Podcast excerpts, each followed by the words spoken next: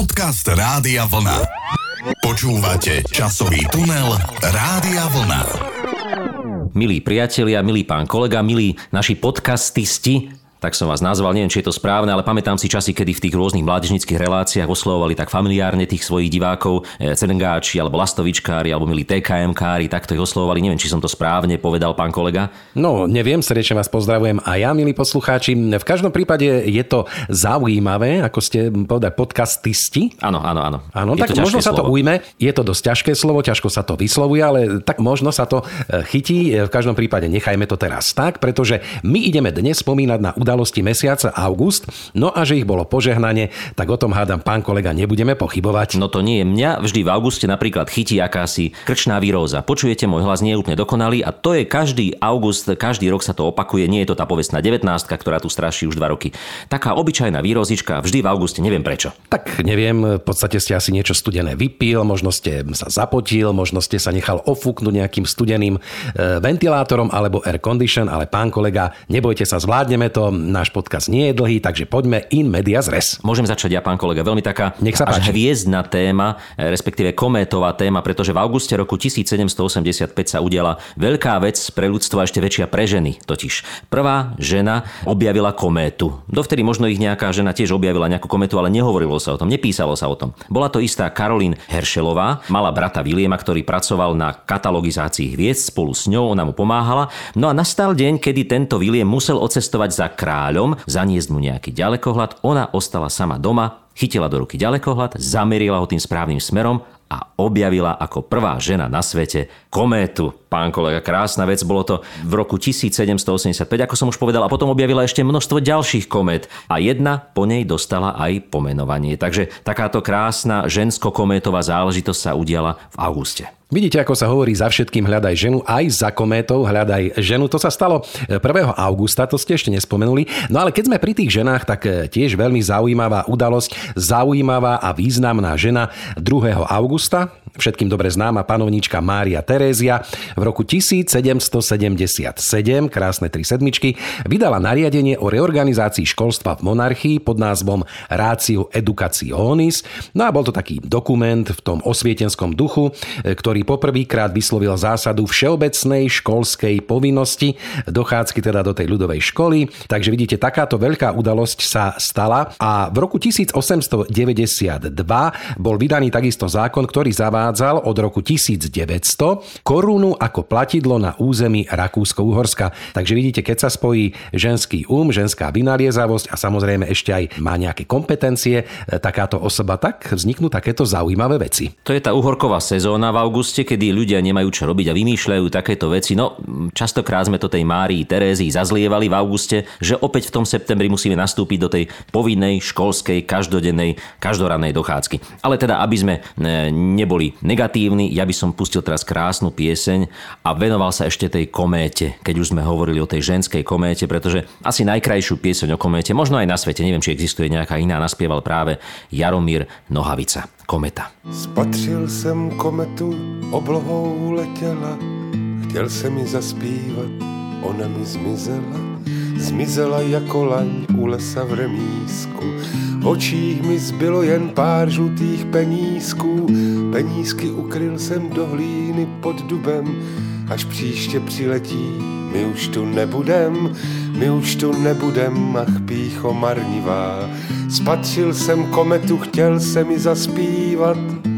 O vodě, o trávě, o lese, o smrti, se kterou smířit nejde se, o lásce, o zradě, o světě a o všech lidech, co kdy žili na téhle planetě. Krásna pieseň, pán kolega, ale posuňme sa mi z tej minulosti, z tých 18. a iných storočí do e, takmer súčasnosti, ktorú si my pamätáme. Ja si teraz spomínam na jeden august roku 1996. Neviem, či si to pamätáte aj vy, pán kolega. Boli sme na takom turné, autobusom sme cestovali po Slovensku krížom krážom, hrali sme v rôznych mestách a vtedy sa odohrala jedna ťažká, až závažná mediálna vec, dokonca až tak závažná, že som naladil v tom autobuse taký starý televízor, ktorý tam šofer mal dávno nepoužívaný, zapojil som do neho takú anténu a idúc po Bratislavskom nábreží, v tom čase sme boli v Bratislave, som naladil celkom novúčičku, novú televíznu stanicu, dovtedy absolútne nevýdanú, prvú súkromnú celoplošnú televíziu e, na Slovensku, Markízu. A bol som veľmi prekvapený, keď sa zrazu objavilo iné logo, ako to logo STV, ktoré dovtedy sme vydali na obrazovkách. Samozrejme boli nejaké lokálnejšie televízie, ale prvá celoplošná televízia. Pamätám si, ako tam niekto recitoval na nábreží, už nepamätám si, kto to bol a robil si tak posmech z vtedajšieho e, riaditeľa slovenskej televízie pána Darma. To si pamätám, tam, tak toto bolo. No a odvtedy teda televízia vysiela Markíza, no a toto bol teda jej prvý deň. Bolo to práve v roku 1996. No vidíte, ja sa vrátim histórii do roku 1944, keď e, takéto e, súkromné televízie pravdepodobne ešte nejak tak intenzívne nevysielali a človek sa musel spoľahnúť možno na nejakú knihu, možno nejaký zápisník, denník. E, prečo o tom hovorím? Pretože 1. augusta v tomto roku 1944 Anna Franková urobila svoj posledný zápis do denníka, no a takým krásnym okamihom v Aninom neustále tom napätom živote bol darček, ktorý dostala k tým svojim 13. narodeninám, bol to ten denník. No a začala si do ňoho zapisovať udalosti od 12. júna 1942 až do toho spomínaného 1. augusta 1944. Zachytávala v ňom všetky udalosti, ktoré sa okolo nej diali, keď sa museli schovávať. A potom, keď sa v marci 1944 dopočula v dánskom slobodnom rádiu Oranie vysielajúcom z Veľkej Británie výzvu, aby občania poskytli svoje denníky pre povojnovú zbierku, e, ktorá mala potom slúžiť samozrejme na historické účely a bádanie, tak ona tento svoj denník začala prepisovať do knižnej knižnej podoby. Podarilo sa jej to a podstatnú časť teda svojho denníka prepísala. Stihla pripraviť okolo 324 strán svojej novej knihy. No a tento denník sa končí zápisom, ktorý urobila len pár dní predtým, ako ich objavili nemeckí vojaci. No a jej denník objavila istá pani Mieb Gísová a schovala ho a tak sme si ho vlastne po rokoch mohli prečítať a oboznámiť sa s tým, čo toto úžasné dievča počas toho svojho e, skrývania prežívalo. No boli to tie smutné okamy histórie, augustovej histórie. Jeden bol taký veselší, tiež augustový deň, kedy, predstavte si, zakladateľ scoutingu Robert Baden-Powell zatrúbil na roh africkej antilopy, zdvihol, zatrúbil na prvom skautskom tábore a odvtedy sa traduje vznik scoutingu na svete. Bolo to v auguste roku 1907. No a odtedy samozrejme scouting sa rozšíril takmer do celého sveta. Základné výchovné zámery boli aktívny pobyt v prírode, teda chrániť prírodu, vzdelávať sa v oblasti prírody, fungovanie v malých tímoch, družinový systém, pomáhať si a tak ďalej. Prax a aktivity namiesto teórie, stabilné hodnoty, samozrejme kresťanstvo a aj inšpirujúce a atraktívne námety na činnosť. No to, že sme my v scoutingu nevyrastali, to je jedna vec. Na druhej strane aj tak trošku áno, pretože tá pionierská organizácia, ktorú potom tu zaviedol komunistický systém, bola akýmsi napodobením práve toho skautského systému alebo možno toho sokolského českého systému, ktorý takisto vychádza zo skautingu. A takto sme vlastne chtiac či nech nechtiac do toho scoutingu tak jednou nohou predsa len vstúpili. No a potom samozrejme po roku 1989 aj u nás sa opäť vynorili tí starí skauti, tí starí vlci, ktorí prežívali v tajnosti, v skrytosti, niektorí aj prezekuovaní boli režimom, treba povedať. No a takto opäť scouting ožil aj u nás. Ale teraz nemám, pán kolega, na mysli skauta, o ktorom spieva skupina Olympic. V roku 1966 prvýkrát táto pieseň vznikla v Českom rozhlase, potom vyšla aj na platni skupiny Olympic veľkej, no ale bolo to o skautovi, ktorý teda namiesto prírody skôr vychutnával iné prírodné dary. Ten zlatistý mok. Bol to teda línej scout. Podolí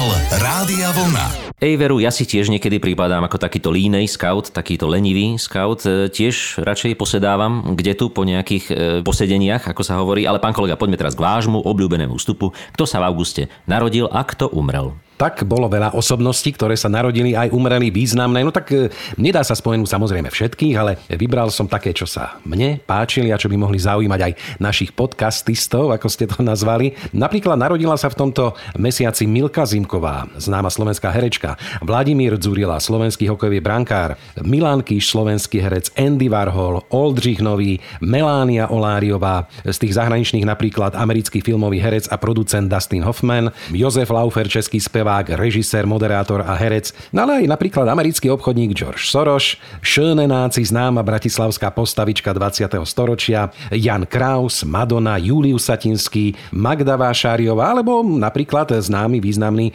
český herec Miloš Kopecký. No vidíte, takéto významné mená prišli na svet v auguste. Od tejto témy poďme teraz v tej smutnejšej časti vašeho vstupu, pán kolega. Kto opustil náš svet takisto v teplom auguste? No, napríklad boli to známy slovenský herec Jozef Adamovič, slovenský režisér Stanislav Barabáš, Gabo Zelena je úžasný slovenský športový komentátor, ale napríklad tiež významní herci Juraj Slezáček, Stano Dančiak, Oliver Hardy, napríklad Elvis Presley zomrel, Joško Bednárik, Joško Nožák, známy majster N, Lady Diana, ale aj napríklad Marian Varga alebo Jiřina Švorcová, česká herečka a komunistická politička. No, pán kolega, teraz ste vymenovali toľko mien vážnych až zásadných pre našu históriu, že mám pocit, že takmer 3 štvrte národa odišlo práve v auguste. Ale poďme teraz k takej veselšej veci, pretože niečo sa narodilo, mám teraz na mysli technickú záležitosť. Takisto v auguste, konkrétne 24.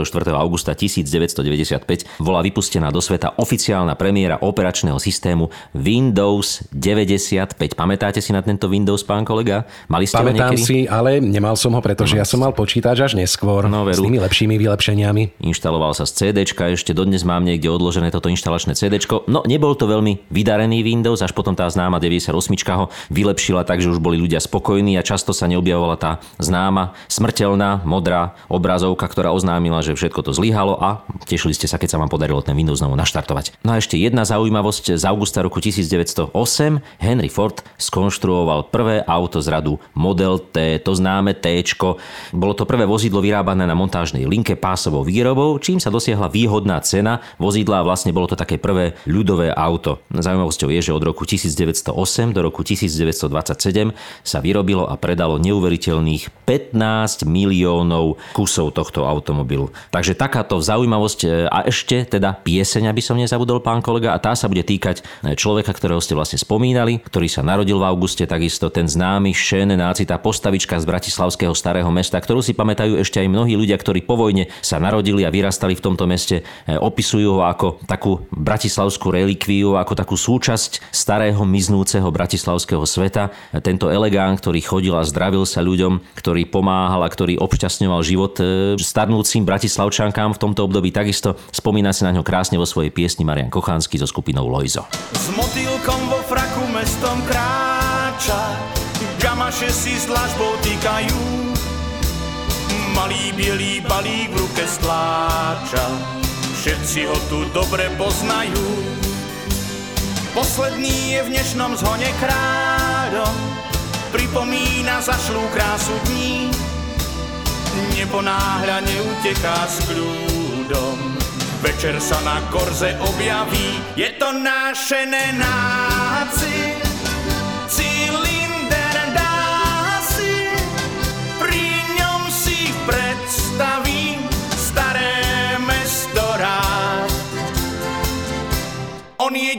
Má právo píšiť sa jeho slávu, keď podvečer sa prechádza pod Michalskou bránou.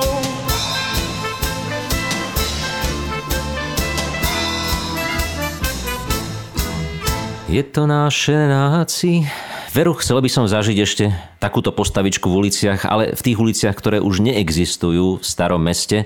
To známe podhradie, celá Vidrica, okolie starej židovskej ulice, ale aj Zochová ulica a tak ďalej. Celý priestor pred prezidentským palácom, kedy si to boli krásne romantické zákutia starej Bratislavy. No a žiaľ, jedna stavba toto všetko dá sa povedať zavinila, zapríčinila, aj keď dnes je to teda už významná stavba, architektonická stavba Bratislavy, takmer dominanta. E, na všetkých fotografiách viete, že hovorím o Bratislavskom Novom moste, respektíve moste Slovenského národného povstania, na vrchu ktorého sa čnie UFO, alebo tá známa kaviareň Bystrica, takto sa oficiálne volala, presne v roku 1972, 26. augusta, kedy bol tento most slávnostne otvorený. Je to jednopilónový ocelový cestný zavesený most vejárového dizajnu, takto o ňom hovoria encyklopédie. No a je to jediný most v Bratislave, ktorý nemá žiadny pilier v prúde rieky Dunaj, čím je to vlastne Bratislavský most s najväčším hlavným rozpetím. Nie je ľúto, že sa nezachoval bohužiaľ v tých nešťastných 90. rokoch interiér tej kaviarne Bystrica na vrchu tohto mosta, ktorý bol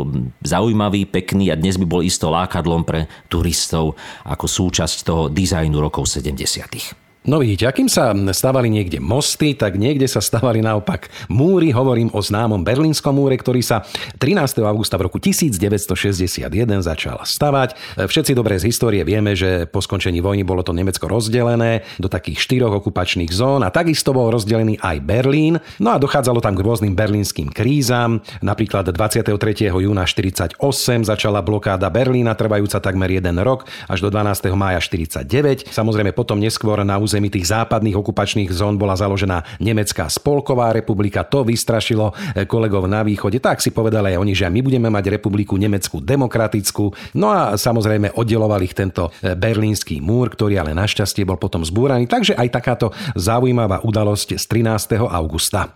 No, boli múry, ktoré ľudí rozdeľovali, niektoré padli, niektoré vznikli a práve 26. augusta takýto pomyselný múr a neskôr vlastne aj reálny múr, aj keď teda nie celkom múr, ale boli to také tie hraničné pásma, ktoré vznikli 26. augusta roku 1992 sa páni Mečiar a Klaus, vtedajší premiéry Českej a Slovenskej republiky dohodli na tom, že republiku si rozdelia. Oni dvaja teda takto sa dohodli, samozrejme stali za tým aj ďalšie politické síly, ktoré e, tlačili na rozdelenie republiky v tomto roku 1992. Treba povedať, že to nebolo celonárodne uznávaná záležitosť. E, pravdepodobne hovoria historici a tak si to nejak pamätám z tých nálad, ktoré boli v tom čase e, v Československu. Keby bolo referendum o rozdelení Československa, asi by to dopadlo proti rozdeleniu, minimálne by to bolo veľmi nerozhodné a tak títo páni radšej urobili takýto krok. Dohodli sa v Brne 26. augusta v roku 92, že že rozdelia Československu v tom čase Federatívnu republiku na dva samostatné štáty. Jedným z tých e, umelcov, ktorí dosť ťažko niesli toto rozdelenie republika, dokonca sa hovorí, že prispelo aj k jeho smrti,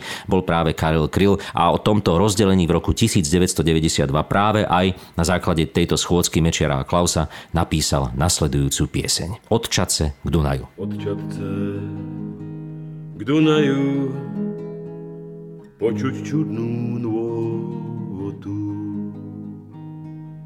Hranicu stavajú z osnatého drôtu. Kamarát, separát, nová paralýza. Z Moravy do Blavy vyžaduje víza. Kamarát, separát a nová paralýza Moravy do Blavy vyžaduje víza. Nečakaj, Natalí, že za tebou prídem. Vízum mi nedali, vraj sa zaobídem. Čakal som 9 dní, Viacej nechcem slúbiť, stretnem ťa vo Viedni, tam sa smieme ľúbiť.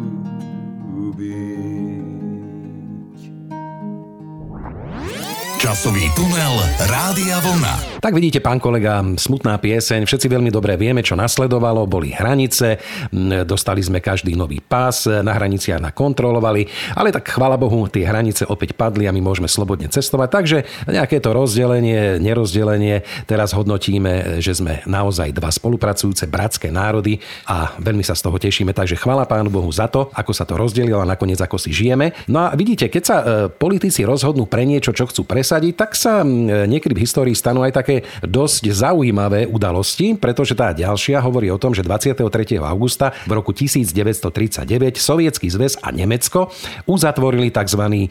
pakt Ribbentrop-Molotov. Bol to pakt o neútočení alebo pakt Hitler-Stalin, zmluva medzi Hitlerovým Nemeckom a Sovietským zväzom. No a Hitlerovi sa vďaka tejto zmluve podarilo získať nielen takého dôležitého spojenca, ale garantovať aj jeho neutralitu v pripravovanej vojne. No a samozrejme všetci vieme, ako to dopadlo, že tá zmluva trvala len dovtedy, keď sa Hitler potom nerozhodol napadnúť Sovietský zväz a možno súdruh Stalin tento fakt trpko trpko oľutoval, pretože bol napadnutý a bol zasiahnutý aj on jeho ničivými zbraňami. No už ťažko si dnes predstavovať, ako by to bolo dopadlo, keby tento pakt trval počas celej druhej svetovej vojny a keby teda fašistické Nemecko a Sovietský zväz ostali mm, spojencami až do konca. Neviem, či by sme ako štát dnes existovali. V každom prípade tento fakt historický sa dlho počas celého obdobia socializmu vlastne ignoroval. Vôbec sa o ňom nehovorilo, dokonca v škole sme sa vôbec o ňom neučili, že takýto pakt, takáto dohoda vôbec vznikla. A vždy sme Sovietský zväz brali ako opozíciu voči fašistickému Nemecku, hoci na začiatku to bolo úplne inak. Vidíte, vidíte, takéto bývajú dejiny a takéto býva aj prekrúcanie dejín potom následne v budúcnosti. Dúfajme, že sa toho už nedožijeme. V každom prípade ešte jedna zaujímavosť, pán kolega, z 21.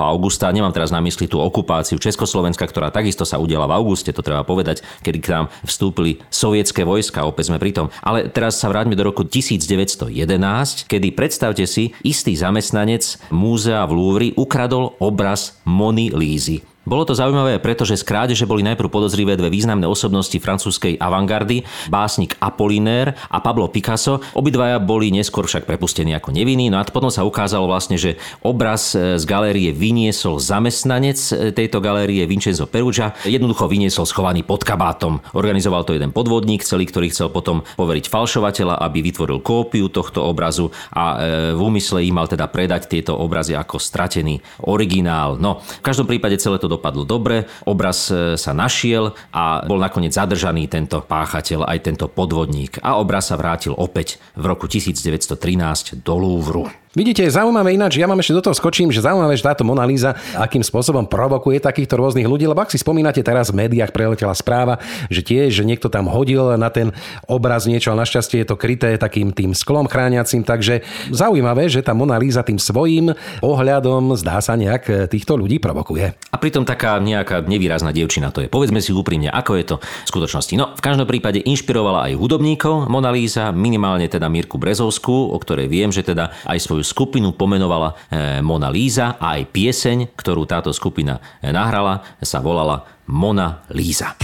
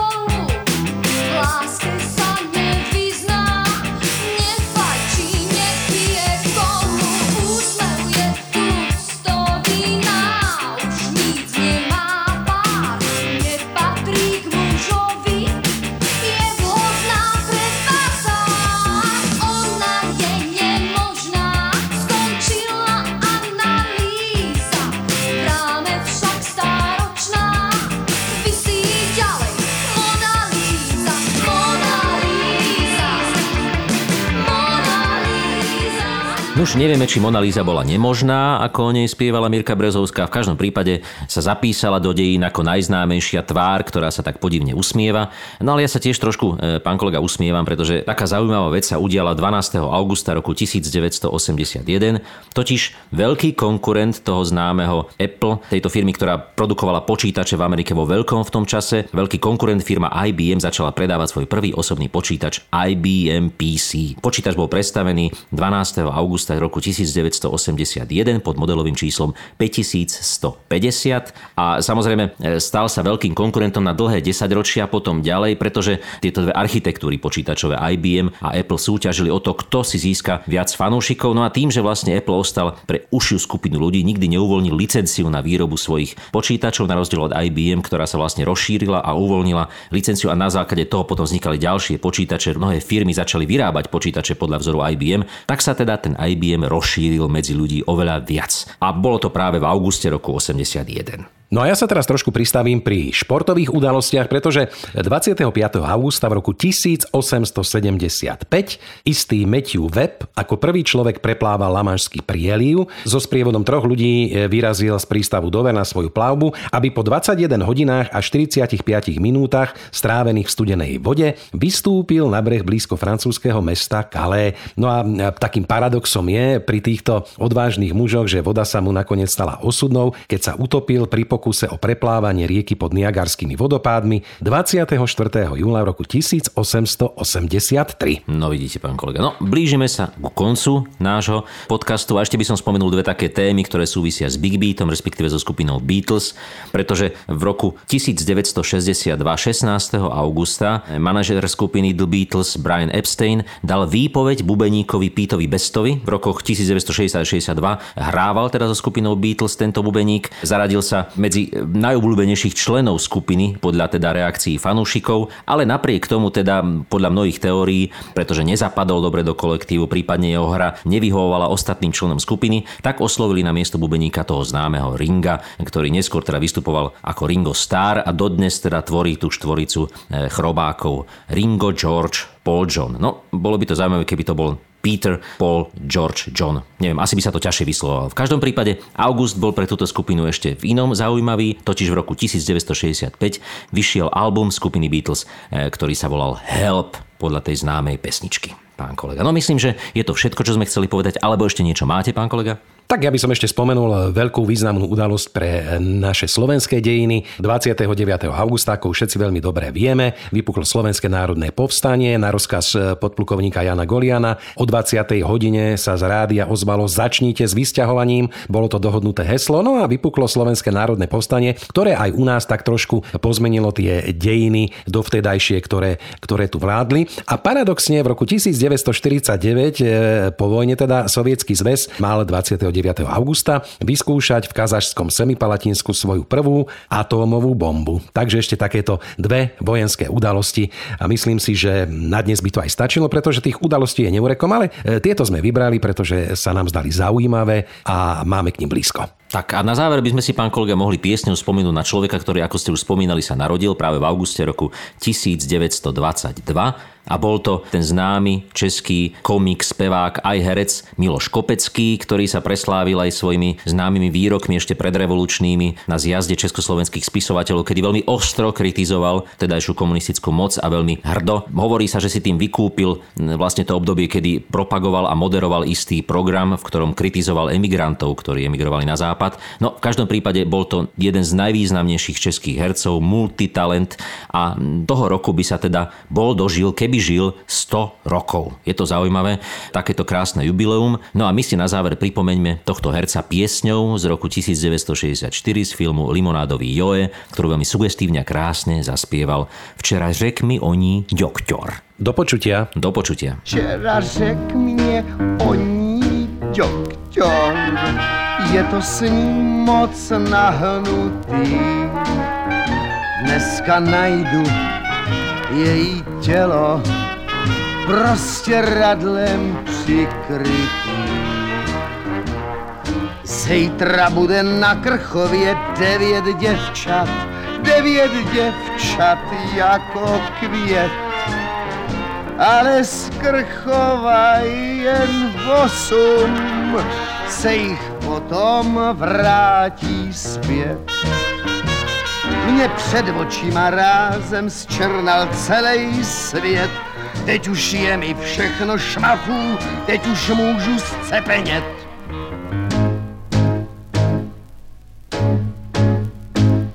Až jednou sklapnu paraple, to bude legrace, to bude teda funus, no zkrátka senzace. Teda do rakve chci žaket a zlatý prsteny, aby vyštafírovali moje tělo studený. Ten luxus, ten je nutnej, aby pán Bůh pochopil, jak velký jsem byl sekáč, jak nobel jsem si žil. Ten funus jenom tenkrát se doopravdy vydaří. Jestli rakev ponesou mi čtyři těžký valchaři. A že jsem celý život tropil samou nezdobu, tak holky z Tingletanglu mě šoupnou do hrobu. A potom černá kapela to všecko dorazí, až na Krchově spustí prvotřídní odvazy. Tak už jsem teda skončil ten srdce rivnej blues, který je tak hrozně smutnej, jako funebráckej vůz.